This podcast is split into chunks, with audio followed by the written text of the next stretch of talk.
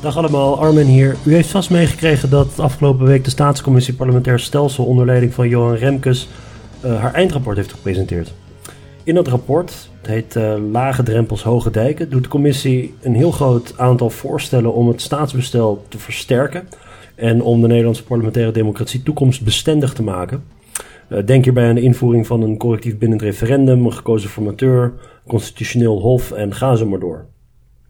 Ik ga aan het einde van de week ga ik een podcast opnemen met een aantal van de commissieleden. En het leek me wel leuk als niet ik, maar u de vragen stelt. Dus mocht u vragen hebben over de vele plannen van de staatscommissie Remkes, of vindt u misschien dat ze zaken over het hoofd hebben gezien, stuur dan uw vragen in via stukroodvlees.gmail.com of via de hashtag SRV-podcast op Twitter. Of u kunt ook gewoon een berichtje sturen, het stukroodvlees.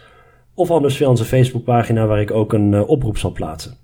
Anders verzin ik zelf wat vragen en dan doe ik net alsof luisteraars die hebben ingediend, want ik ga natuurlijk niet toegeven dat niemand heeft gereageerd. Oké, tot snel.